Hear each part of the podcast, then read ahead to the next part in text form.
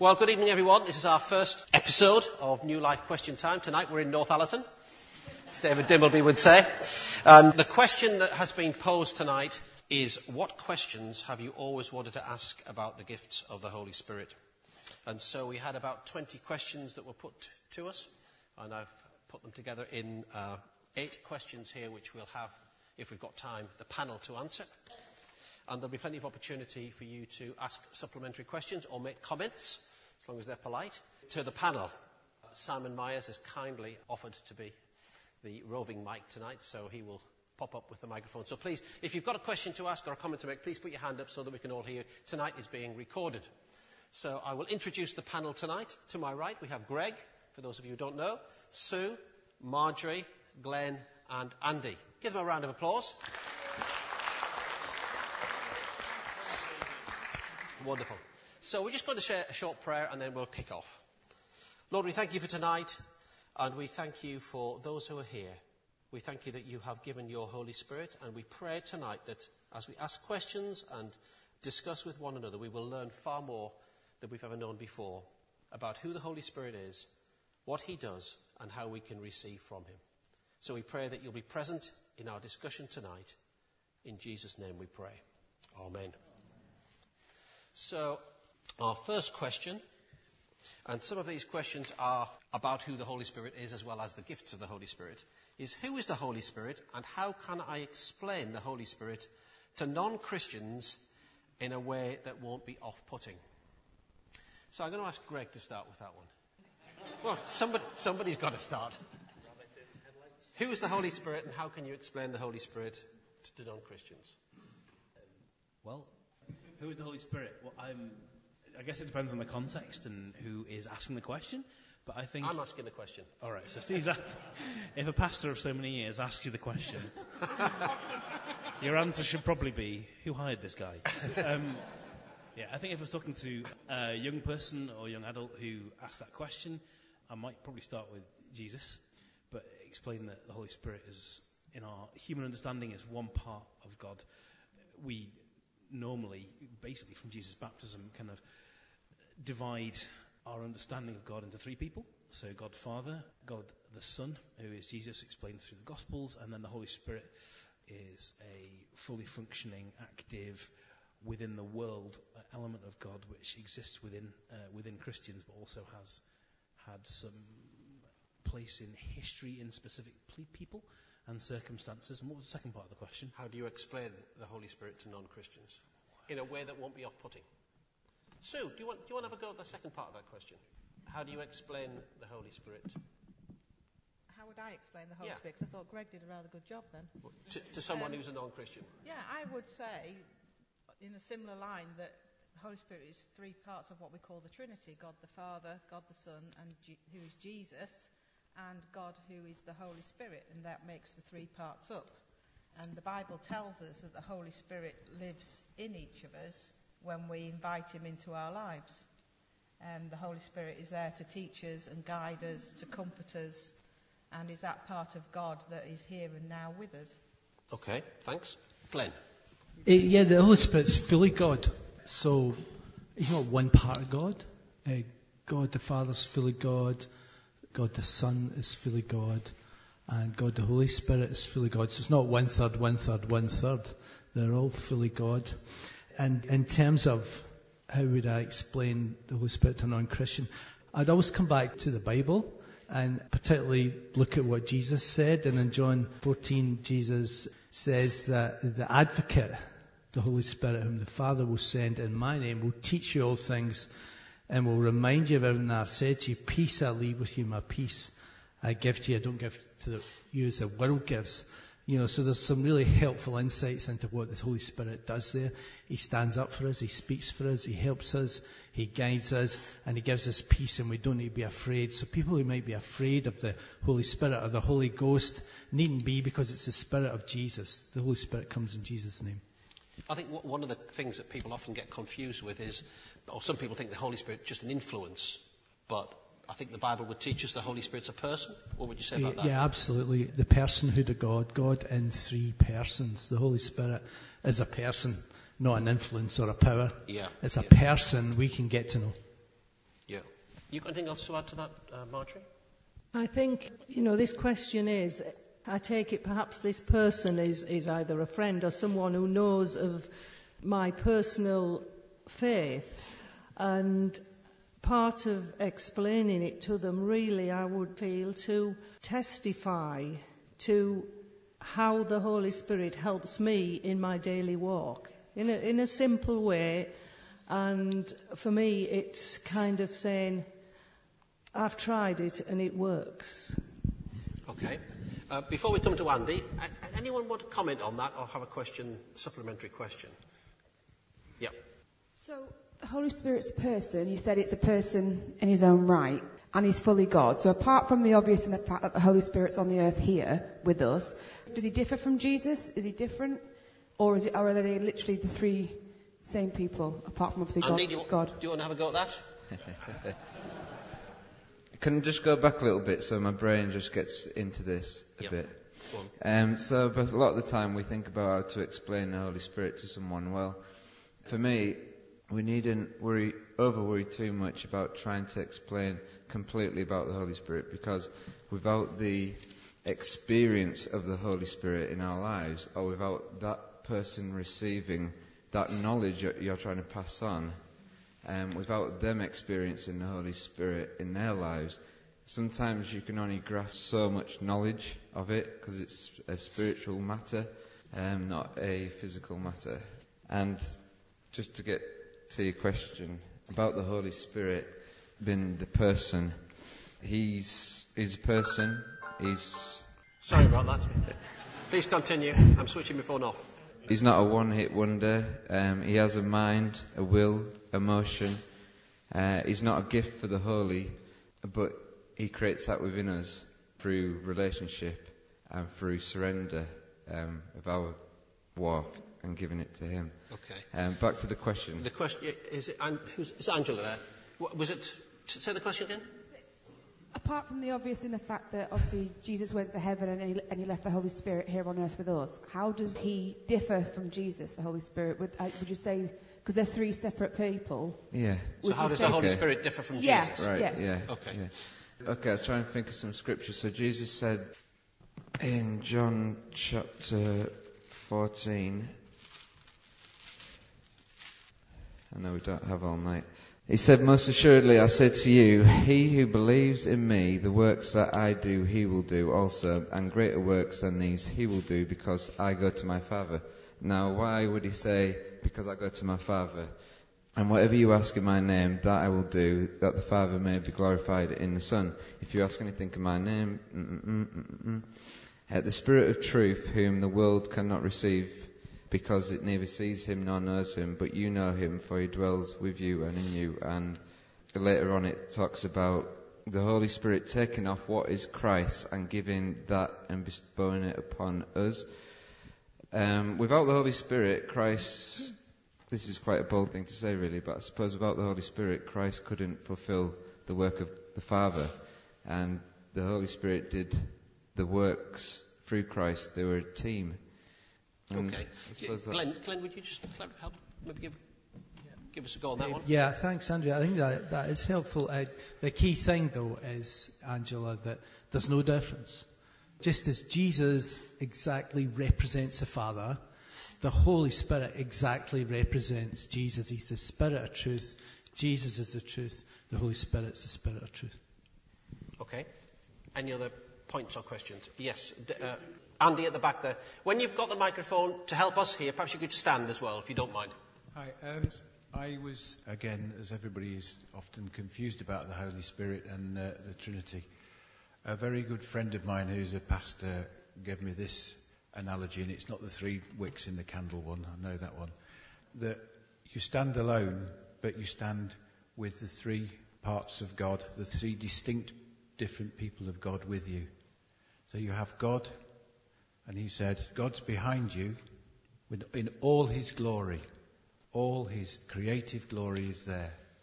Jesus stands in front of you, reflecting the truth of what God has created back towards you. And the Holy Spirit, the person, the gift that you've been given, the person within you, takes that reflected glory and focuses you where you need to focus God's word and work. And that has always been very helpful to me. Thank you, Andy. That's helpful. Uh, we'll take one more on this and then we'll move on from David down here. David, thank you. Does this sound simple? Simply that Jesus, our Lord, is in a body. Yeah. A resurrected body. The Holy Spirit is not in that way, in that form, and He can come and He can indwell each and every one that receives Him. Is that okay? Thank you very much indeed. Thank you. Okay, our second question tonight, we're going to move on because we want to get through as many of these as we can, and we're going to finish by 7.30. Second question, which was asked by a few people, is Do all Christians have the Holy Spirit? And if not, why? And how do we receive the Holy Spirit? So, Margie, would you like to have a go at that one, please? Do all Christians have the Holy Spirit? And if not, why? And how do we receive the Holy Spirit? Right. I'm, I'm just thinking back to the early church, and uh, as they went around preaching and teaching, it tells us that many believed. And then, with the laying on of hands, they received the Holy Spirit.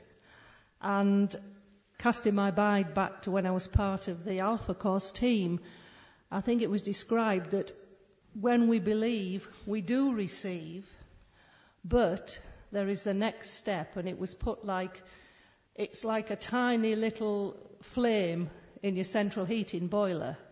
And it keeps the boiler going, fine, but there is not a fullness of, of life.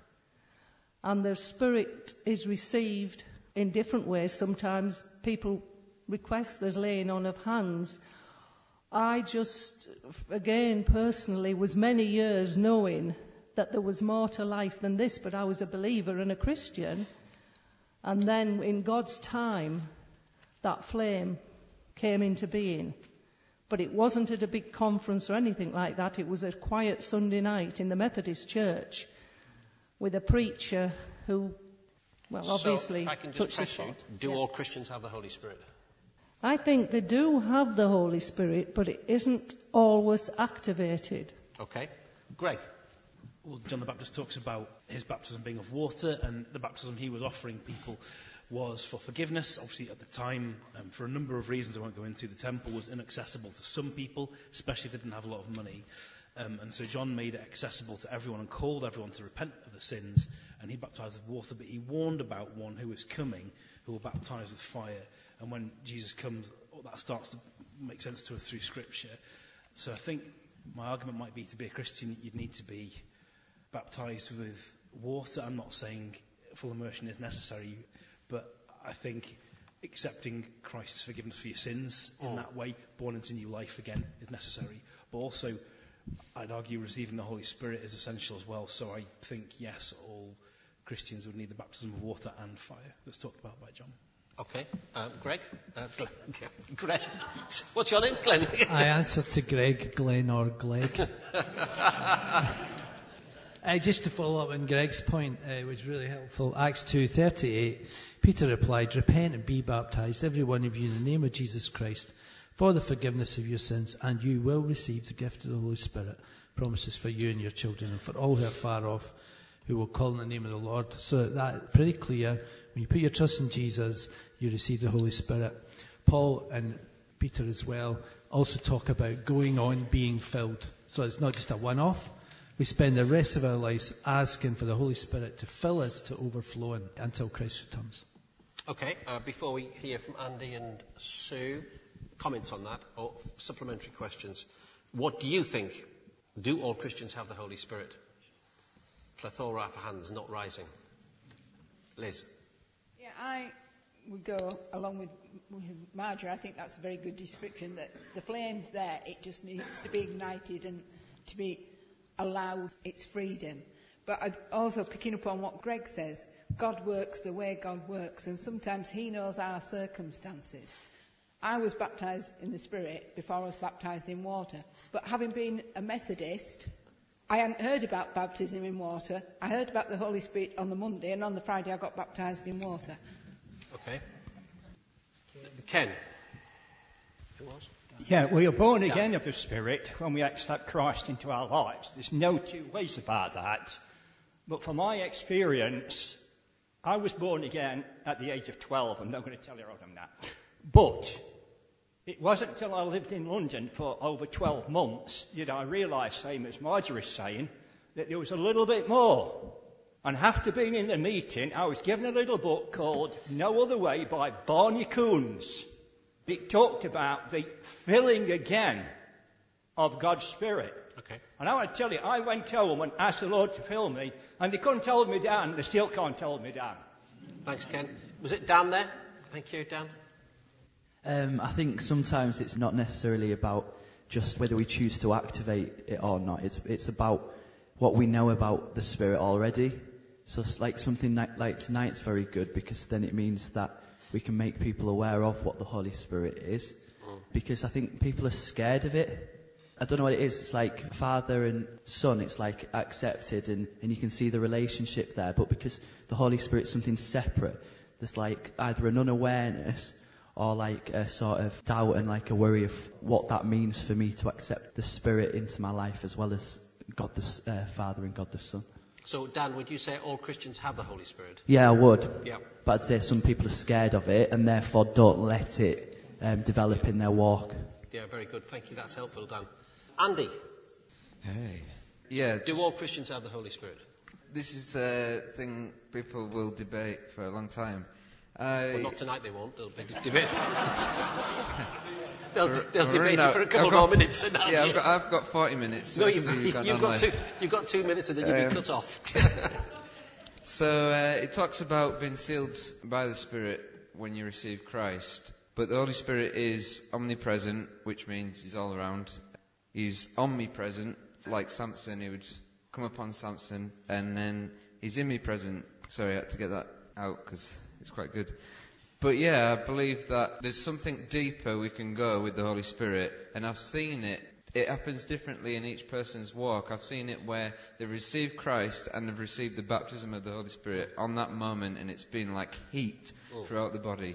And I've seen it where people have had to battle and push in. My granddad Thomas, for one, Yeah. received Christ, but it wasn't complete. For months he battled until he had an experience of the Holy Spirit, which then changed Mm. everything again for his. I understand that, but can I can I press you? Do you do you think that all Christians have the Holy Spirit? Well, we can't say Jesus is Lord without him, so we must do. Well done. Thank you very much. Right, right answer. Sue, very briefly. Very briefly, yes, I believe that all Christians have the Holy Spirit, but my own experience has been that it took a little while for me to recognise that Spirit as well. I mean, I gave my life to the Lord at 13-ish. Can't really remember the date. It was one of those youth club things that happened. And Mum just said, very nice, go to bed now. But then, you know, it was when I was 18, and it was one of those moments of I needed to make a big decision in my life. And to actually feel tangibly changed and confident in the decision I made was the first experience I had of what the Holy Spirit was in my life. Hmm. And it was a very positive thing. So I, I take on board for some people that you can be quite fearful. It depends on how the Holy Spirit manifests itself. Um, but on the whole, I would say God loves us completely and utterly. The Holy Spirit cannot do us any harm. Mm, good. I find it very helpful to believe that every Christian cannot be a Christian without the Holy Spirit. So my, my answer to that question is every Christian has the Holy Spirit. But I turn the thing on its head. It's how much does the Holy Spirit have of me? So I was a Christian for 20 some years, well, nearly 30 years, before I experienced the fullness of the Holy Spirit. If, if you think of the Holy Spirit as a person, you can't have a little bit of the Holy Spirit, because you can't have a little bit of a person. You either have the person or not. So turning it on its head, how much of me does the Holy Spirit have? And I was a Christian for, you know, 25, 30 years, and, and the Holy Spirit had a little bit of me. And then I came into the fullness of the Spirit, which is not, I didn't get any more Holy Spirit, but the Holy Spirit had more of me. And you may find that a helpful way of looking at that. Thank you. So, number three. Which gift would God most want us to desire? Which spiritual gift? Glenn, you can go first on that one. Well, 1 Corinthians, Paul gives us a lot of helpful advice. And one bit in 1 Corinthians 14, verse 12, since you are eager for gifts of the Spirit, try to excel in those that build up the church. That's what we should eagerly desire. In the beginning of chapter 14, it talks about eagerly desiring the gifts of the Spirit, especially prophecy. How does prophecy build up the church? We're hearing from God and sharing it with each other. So gifts that build up the church should be our first priority. Great, thank you for that. Andy, you can go second on this one. Uh, yeah, I would uh, agree. And also, I know we don't tend to look at it like this, but it talks about love, obviously. Mm. Um, now, we talk about just love generally. I think that, uh, but the pure love, the love of God, can only come by the Spirit of God. So, therefore, could it be a spiritual gift as well? Not in the sense of prophecy, not in the sense of, but it comes by God's Spirit into our hearts. Love, you mean? Love. Yeah, yeah. And when you have that love, you desire to do the right thing for the body of Christ. It's interesting because Paul talks about that in 1 Corinthians 13. Yeah. We, tend not to think of love in, in terms of a spiritual gift per se, but he says, you know, I can have all the gifts of prophecy, I can speak in all these tongues, I can do miracles and raise the dead, but if I don't have love, I'm nothing. So I understand what you're saying there. Thank you. That's helpful. Sue, what gift, which gift would God most want us to desire, do you think? You anything to add to Um, that? well, I was in 1 Corinthians 12, and it um, says, Now eagerly desire the greater gifts. But the message goes on to talk about the body of Christ and that God determines which gift we're going to have. So it's quite difficult to say which one I would desire when God implants it in you, I believe, as a seed, and then it's up to you to work with the Holy Spirit to grow it. And I think God taps into what our talents are as well to enhance that gift. Sorry, what was your other question? No, th- there's just the one question. Which gift would God want us to desire most? Well, I believe that the, you know, as the body of Christ, God wants us each to have different gifts, so it builds up the church. Hmm. So for each one of us, God's going to use us individually. I mean, arguably, if there was one gift that God wanted us all to have, and, and we all had that one gift, where would the body of Christ be? So I, I, I think your, your comment was very helpful. God understands our personality and our character and our natural talents, and He will give us a gift accordingly. Marjorie. Well, very much like uh, Sue, I was in 1 Corinthians 12, and I think there's a line in there that says, These gifts are all for the edification of the church. And again, I looked at the fact it's the Spirit who will give the gift at whatever point. And I also looked at the fruits of the Spirit, and that is love. And the important thing is, oh. whichever of these gifts we are chosen to operate in, we operate in it with love. Mm. Any comments on that from the, the floor? Which gift would God most want us to, to desire? Joyce? And then Dave. I think for me it would be which one is applicable at the time. You know, you might be in a situation where you need discernment or wisdom. You might be in a situation where you, you need to give a word of prophecy. So it's whatever is applicable. Yeah, that's very helpful. Thank you, Joyce. David? I think uh, prophecy is probably largely a verbal ministry, speaking. Uh, within that prophecy, you can have elements of the other gifts. If you're speaking, and you're speaking in the inspiration of the Spirit, you could be expressing perhaps an exaltation to God, which you wouldn't normally be able to put words to to describe. Hmm. In it could be elements of a word of wisdom and also a word of knowledge. And of course, then you've got the encouragement. The Lord knows the needs, and sometimes in expressing prophecy in that way that I've described it, the Spirit could be touching upon a person's circumstance. You see, and in that way, encouraging them, particularly if they're down or they're feeling the Lord's not with them, thus the encouragement is given through that word, and they know then the person hearing it would probably identify themselves with the circumstance described and realise that God is there and God understands and God is encouraging them to carry on. Thank you very much. Thank you. Yep. I was just thinking that I don't think the gifts are, are necessarily static like that. You know, that if we have a gift of, I don't know, healing, it might not be that's it for your life. You know, that Joyce said it's a case of the circumstances in our life can dictate the gifts that we need. And I think that's obvious at the time, hopefully. I think that's, that's a good point, isn't it? Yeah. Yeah, thank you very much. That's very helpful. Yeah. Yeah, well, the Holy Spirit is the giver of the gifts. That's absolutely definite. But there are each person in the church born again of the Spirit will have a gift of some description. But it's up to them to actually know what gift it is and then to use it. There are some gifts not mentioned too much, like serving. We don't hear that much. Mm. Hospitality. We don't have, hear that much. But these are gifts you don't hear mentioned much. You hear the main body gifts mentioned, but yes, they are for the edification and the building up of God's church. Thanks, Ken. Uh, Jono at the front here. Yeah, I think with Bible translation, it's really interesting because when they translate the Bible, they give us headings.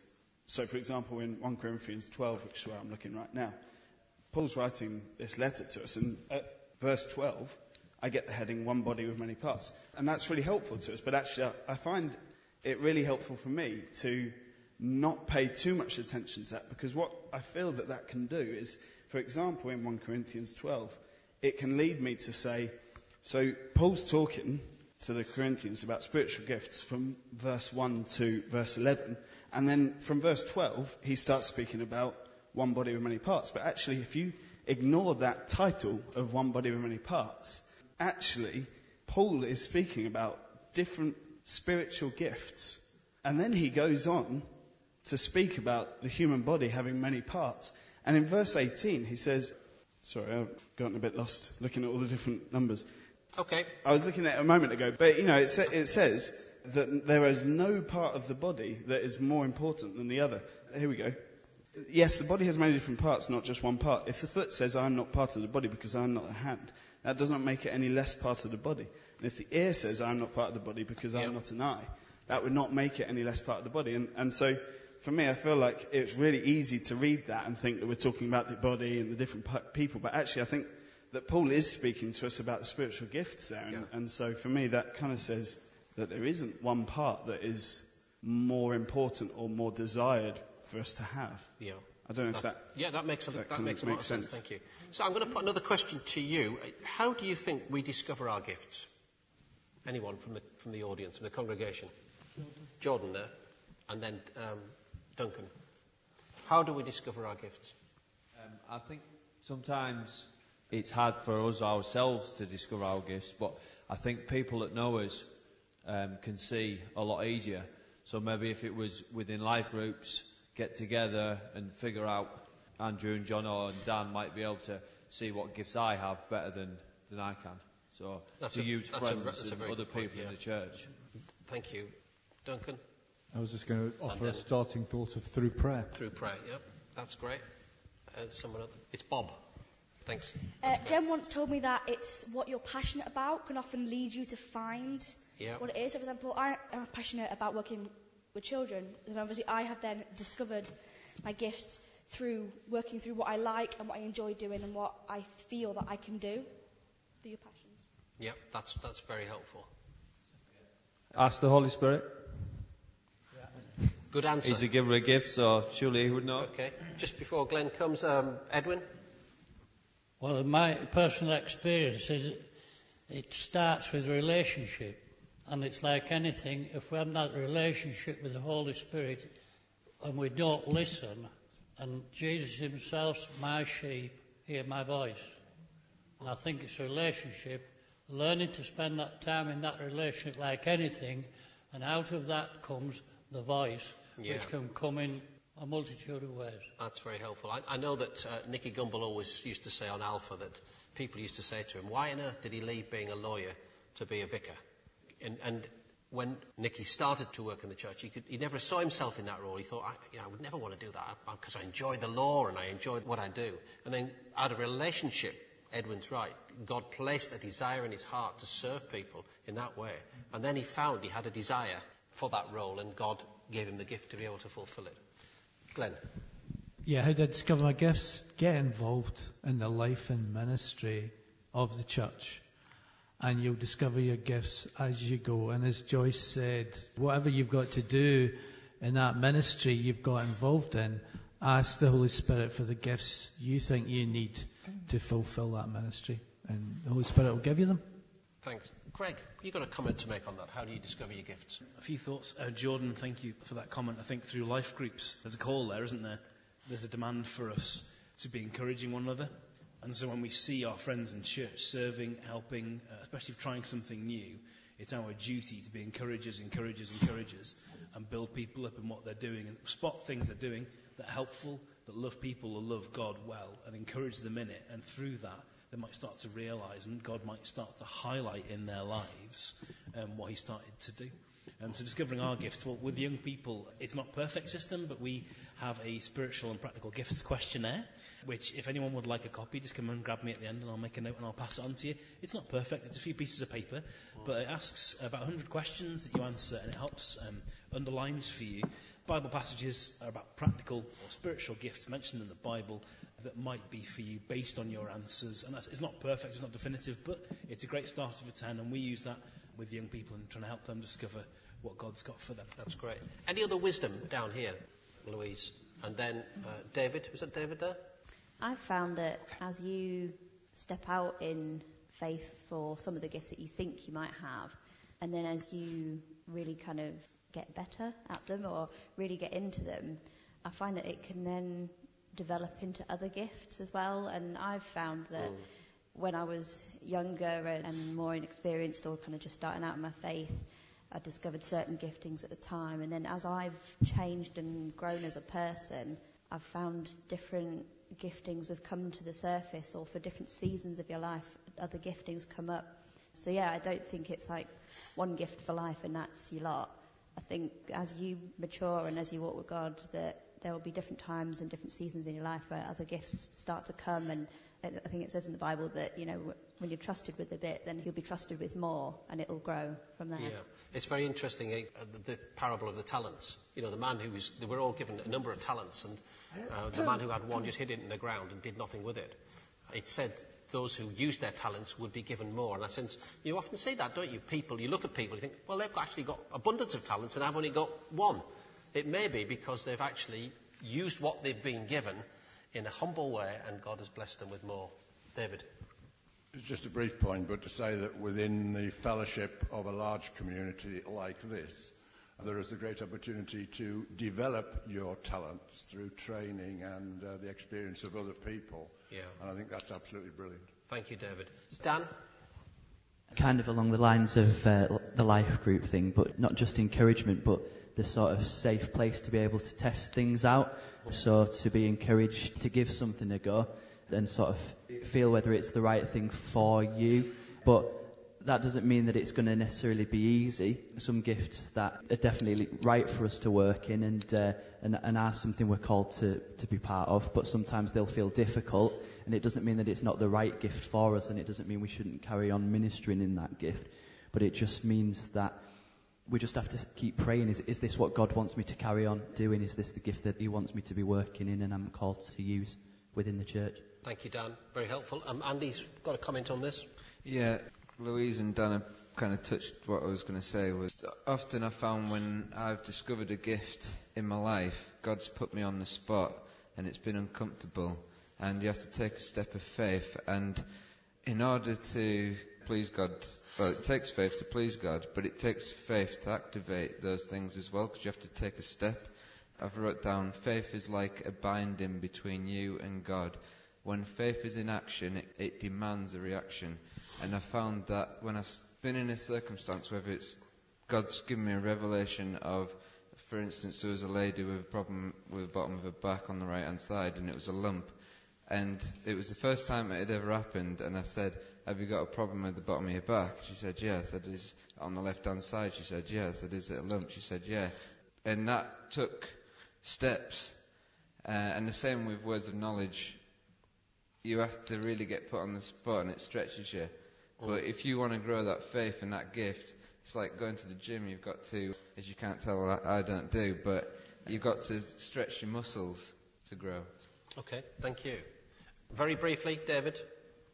I've operated in the gifts of speaking with other tongues, and I find that in a church situation, you would need the unction of the Holy Spirit. You don't just simply give, you could manufacture, in a sense, what it seems to be the t- speaking in tongues, but the time to speak in tongues and so on is when you have an unction from the Holy Spirit, you have a witness, and you know that there's going to be an interpretation. This is a strange gift, isn't it? To have tongues by one and then someone else responds with an interpretation. That's body ministry, isn't it?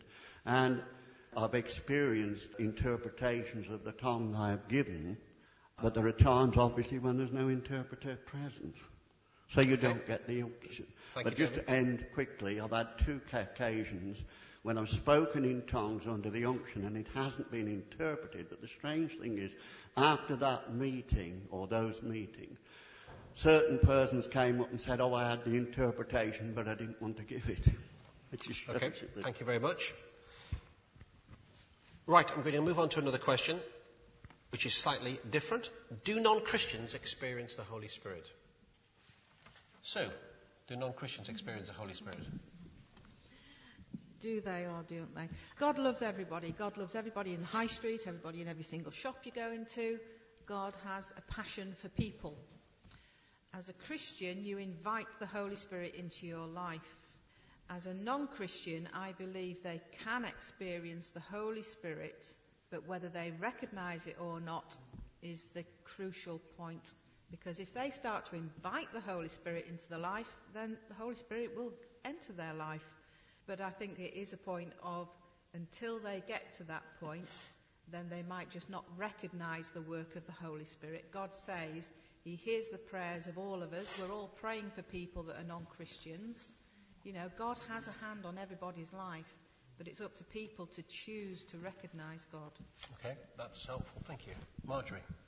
Well, this was one I, when I saw the questions, I thought, ah, right. So I turned to the Word and uh, several passages and found often it was on becoming a believer they received the Holy Spirit. And I turned to another passage. And also I've heard testimonies from many people who have had the most dramatic experiences with God. They've gone from zero to being aware of God's presence without actually having any real foreknowledge about the faith and have been baptized in the Holy Spirit. And I know when I've heard them, I thought, well, why, Lord? Why did I wait 25, 30 years? You know, this person, no knowledge, and they have. So, kind of, it maybe doesn't answer the question, but I do know, you know, I, I just looked to the word because I just didn't really know whether it may be, I think as Sue says, God's Spirit works within them and they may, there will come a time when God does break through and they realise. Thanks, Marjorie. Glenn. Do non Christians experience the Holy Spirit? Yes. That's what Acts 2 is all about. Day of Pentecost, people heard the disciples declaring the wonders of God in their own language, and none of us can come to faith without the work of the Holy Spirit in our lives. A non Christian isn't filled with the Holy Spirit, but it's the Holy Spirit that brings us all to God. So, yes, a non Christian can experience the Holy Spirit in the work of conviction of sin and people coming to faith. Mm. I think it's interesting. I mean, if we all need the Holy Spirit to come to God, then we weren't Christians when we first encountered the Holy Spirit. Then logically, everybody who comes to Christ has got to have experienced the Holy Spirit. And you weren't a Christian before you were, then every non-Christian also has the opportunity of experiencing the Holy Spirit by logical. Yeah, and the whole book of Acts is uh, an outworking of that. You know, Yeah. the Ethiopian eunuch, Saul, you know, that guy was never coming to faith without the Holy Spirit. Yeah. Andy.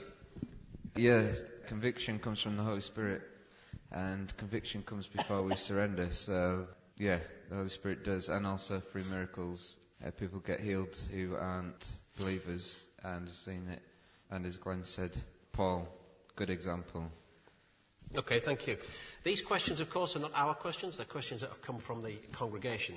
So another question that was asked a few times is, why do some Christians believe the gifts of the Holy Spirit have ceased? Who wants to start with that one? Greg?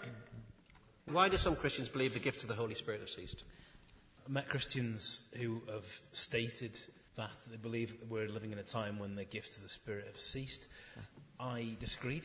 I found that hard to contend with. I don't see anything in Scripture that says this is for a period or this is a strategic moment in history where God's building the church and need the spiritual gifts now, but they at some point will not need these tools.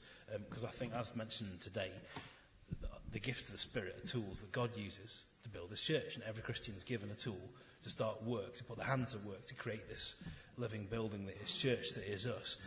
I don't see anything in Scripture that would support that at all. But I understand that if the denomination in which you grew up, or the church specifically in which you grew up, didn't function with them as a normal part of everyday worship and witness.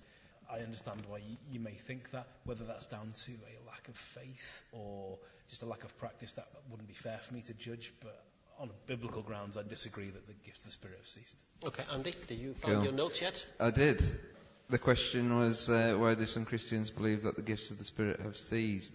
Also, I had a conversation with some um, Jehovah Witnesses once, and uh, they definitely don't believe in the gifts of the Spirit. But the chances. things you don't believe in, but never mind. the chances are that it's the people that have seized the Holy Spirit from their lives, saying they're open, but with no surrender or thought. It is never that God has seized. Okay. Only the person. Thank you. Glenn? Uh, to be fair to that side of the argument, I don't think many folk would say the gifts of the Spirit have ceased they would say the charismatic gifts yeah. of the Spirit have ceased. I watched a podcast debate between Andrew Wilson, a charismatic Christian, and Simon R. Scott, a Reformed Christian. And uh, Simon's explanation was Jesus Christ is fully revealed God. So that's kind of where that argument's coming from. Uh, whether we agree with it or not, well, I, I don't agree with that, but that's that argument. Jesus Christ is fully revealed God. And so that finished at the end of the New Testament as we received the full Word of God. So that's where that argument's coming from. Yeah. And if you want to watch that podcast, well, that one's on radio, actually, Premier Christian Radio, the Unbelievable series. It's really good. It's like an hour, an hour and a half of topics where two people just debate a topic, and that's one of them. Have the gifts ceased? So I'd recommend that. Be helpful for you. Anyone else who has not spoken up here like to comment on that? Well, this was a new one on me, so I went to Google, which I wouldn't recommend. Uh, it's been given a title of cessationism. It certainly has. Cessationism, as in ceasing things. And what I read there was that some people believe that the God's gifts were exclusive to the apostles, and they have since died long ago. And that was the reason for it. I'd happen not to agree to it because I've just believed, you know, how many times that we witness, or I have personally witnessed those gifts in lots of different people and witnessed miracles as well. Okay, thank you. Any points from the Brian? Yeah.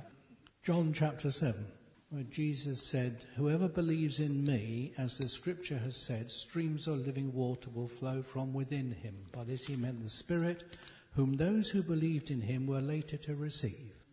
There's no end to that. Thank you. Ken? Yeah, the gifts hasn't uh, exceeded, or shouldn't have done. But there are churches. I, I'm going to, I came from a church that said the Acts of the Apostles was non-valuable for today. And so the gifts did not operate any longer. I'm going to be honest with you. I got chucked out of the church. No. Because of that reason. It's true. So true, yeah. Yeah. But if I was to say that church today has round about 25 people that used to have somewhere in the region of 150 to 200 people. And that church is a dying church. Yeah. Yeah, I mean, I, I, was brought up in a church that did not believe that the charismatic gifts of the Holy Spirit were for today. So for the first 20 odd years of my life, that's what I was led to believe, that these things were not for today. And, you know, they have their reasons, that, uh, similar to the reasons that uh, Glenn's already given, that it was for the, the, the, launching of the church, it was for the apostles. Um, but uh, I came into the light sometime later. Any other comments on that? Sorry, I'm a bit confused on what the charismatic gifts are. Do you want to explain that, Glenn? So all gifts are charismatic, I would say, but yeah. you know, when people talk about charismatic gifts, they're usually talking about the gift of tongues, which David was talking about, prophecy, those kind of headline gifts that we see in the New Testament. That's what they're referring to, that they've ceased because we don't need them anymore. That, that's what that is, Ben. Does that clarify? Does that help? I think, I think the word supernatural, the stuff where Yeah. supernatural is very obvious, those kind of gifts, that, that would be termed as, yeah, charismatic. Okay. Our last question, it's not the last question, but it's the last one we're going to do tonight, is how best can we use the gifts to please God and build the church? Sue. This is about the use of the gifts, really, isn't it? Use of the gifts. Be like Jesus. You know, follow Jesus' guide. I think what was made a comment before that God will give you the gifts as you need them in whatever situation, but also I don't believe God gives everybody every gift because it is about sharing the gifts. You know, we could say that we want the gift of knowledge just so we could be nosy. Uh, That's not what God wants us to do, is it really? Because we've become prideful. So I think we use the gift that God gives us in the best way that we can. And I just love the verse of 1 Corinthians 10:31. In all things, give glory to God. And if that's when you're using your gift, you're giving glory to God, then that's going to edify the church. Thanks, that's helpful. Greg, how should we use our gifts to, to build the church and to please God?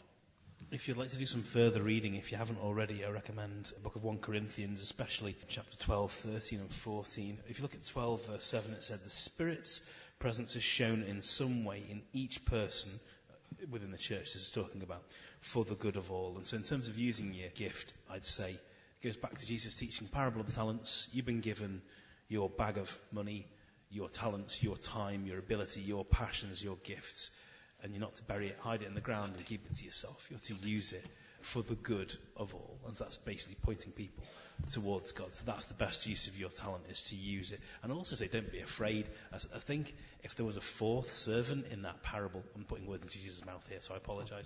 But if there was a fourth servant who was given a talent and tried to invest it and just failed, I think the master would say, well done, good and faithful servant. You, Mm. you gave it a go. And I think we need to be, a, as a church, a safe space where people who have passion, drive, ability, think they want to try something out, to give that a go and get good feedback and prayer from good supporting brothers and sisters, and to just to give it a go and not be afraid to put Yeah. your hand in and try and support people for the good of all. That's a good point. Thank you.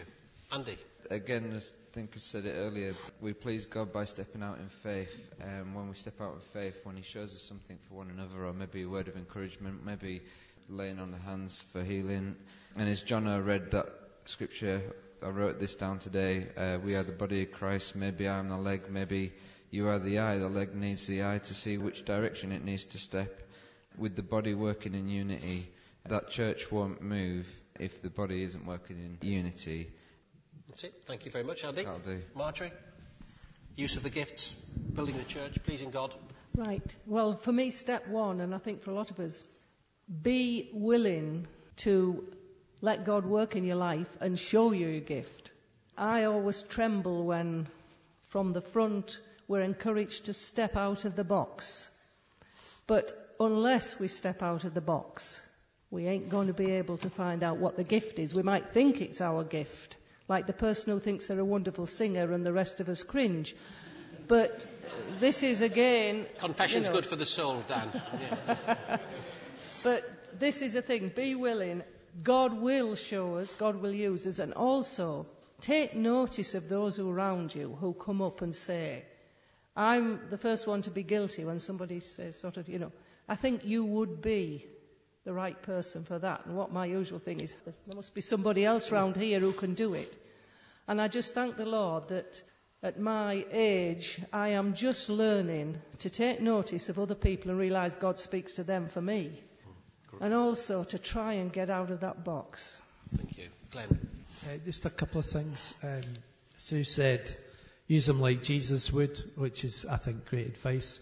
And that simply means, you know, praying for the fruit of the Spirit as well as the gifts of the Spirit. You know, love, joy, peace, love, faith, and hope. It's up there on our wall. You know, use it with the right intention. A pastor I used to work with in Scotland had this great phrase which I found really helpful. Uh, the gifts of the Spirit are tools to be used, not toys to be played with. They're not for our own self fulfillment, they're for the benefit of others. I've just written down the word serve. I think the, that's the way we should use the gifts in the church to serve one another. And by serving one another, we have the right attitude, don't we? We put ourselves, others before ourselves. And by serving one another, we, serve the Lord, don't we? Any other last comments on how we should use the gifts in the church? Okay, uh, Phil, yeah, and then Alan. Just a quick one. In within the church, I think the key thing is accountability. If you're going to exercise gifts, you have to be prepared to submit to accountability. Yeah. Uh, which comes back to your thing of toys, and you know this is about a body, Yeah. and we have to be prepared to act in humility as well as in boldness. Very good point. Thank you, Phil. Alan. I always go back to creation. The Spirit is the creative power behind the universe. And, and the Bible says, You who are fathers, you give good gifts to your children. How much more will God give the Holy Spirit to you if you ask Him? And I think sometimes we underestimate the power. You know, the, the Bible, I think, describes the Holy Spirit, uh, uh, is it the Hebrew or the Greek? Dunamis, which is the uh, dynamite, Dynamite, yes. uh, you know, the power that is within us. We sometimes underestimate what we have and what God can do through us if we just listen and ask Him to come in. And it's no mystery, just ask Him and see what He does. Thank you very much, Alan. Um, there's uh, Robin. Thank you so much. Do you think each person has one specific gift that is like their main one, or can they have lots of little ones that are equally as important? Greg. That's a great question. It is a um, good question. In my experience in church life, it's been fairly rare where I've seen someone who hasn't displayed elements or abilities in a few different areas within the Spirit if they are living out for God and serving Him. But then again, I think it's up to, as mentioned before, it's up to the Spirit to do the giving, and so we're there to receive and to be obedient. the key word, really. Mm. That we're to be obedient to what God's given us and the talents that He's given us, and wants us um, to function in those and build the church up with those. But yeah, that's a really good question. Do you question. want to comment on that, Glenn? Yeah, I guess as you as you mature as a Christian, you may major in one or two gifts. Like I'm a pastor and a teacher, I guess I would major in those two gifts. But it doesn't mean we don't can't use other gifts uh, under the guidance of the Spirit, like Joyce was saying. You know, God will give us the gifts we need to do His work. Brian, and then Louise.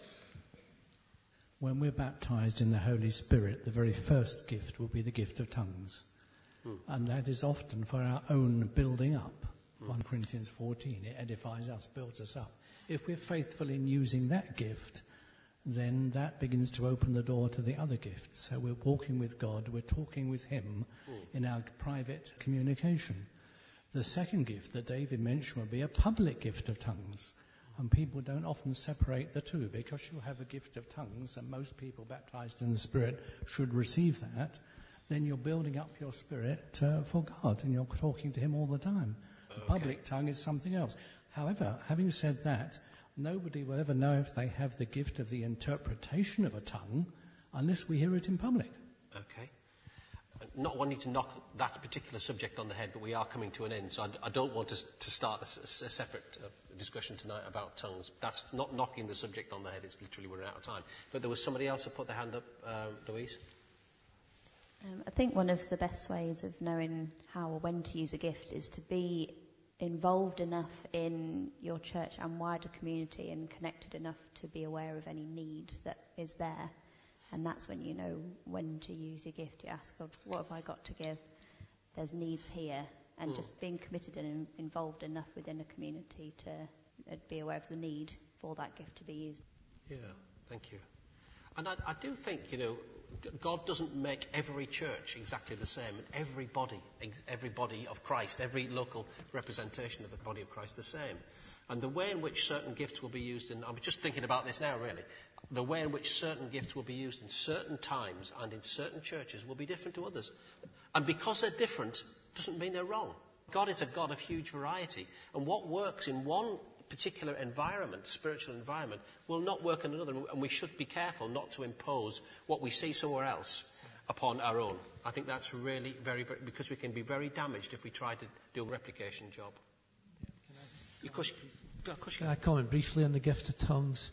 Just to say, and I know Brian's not saying this, if you've asked for the gift of tongues and you haven't received it, which would be true for a lot of Christians, hmm. that doesn't mean you're any some sort of second class Christian, uh, that you've not arrived or anything like that and you can't receive other gifts. I don't think the Bible teaches that. Yeah, it's a gift, it's a great gift, uh, and we can ask for it and, you know, God gives us it, but, you know, not everyone has the same gifts as we've been talking about right. in Corinthians. Okay, I said we'd finish at half past. I've already failed, so I'm going to ask Glenn if he'd say a prayer to, to finish with us tonight. Thank you for your participation. And we will be, as David Dimbleby would say, we'll be in another location next time. We'll be, oh, we'll be in Northallerton again with another subject. Thanks. Yeah, thanks for participating, everyone. It's been really helpful. Uh, thanks to all you guys. So we pray, come Holy Spirit, and fill us to overflowing with the fruit of your Spirit and with the gifts of your Spirit. We thank you for every person here and every gift represented here. And we pray, Holy Spirit, that you will empower us and inspire us to take those gifts and use them for the furtherance of your kingdom. In Christ's name. Amen. Thanks for coming and thank you to the panel.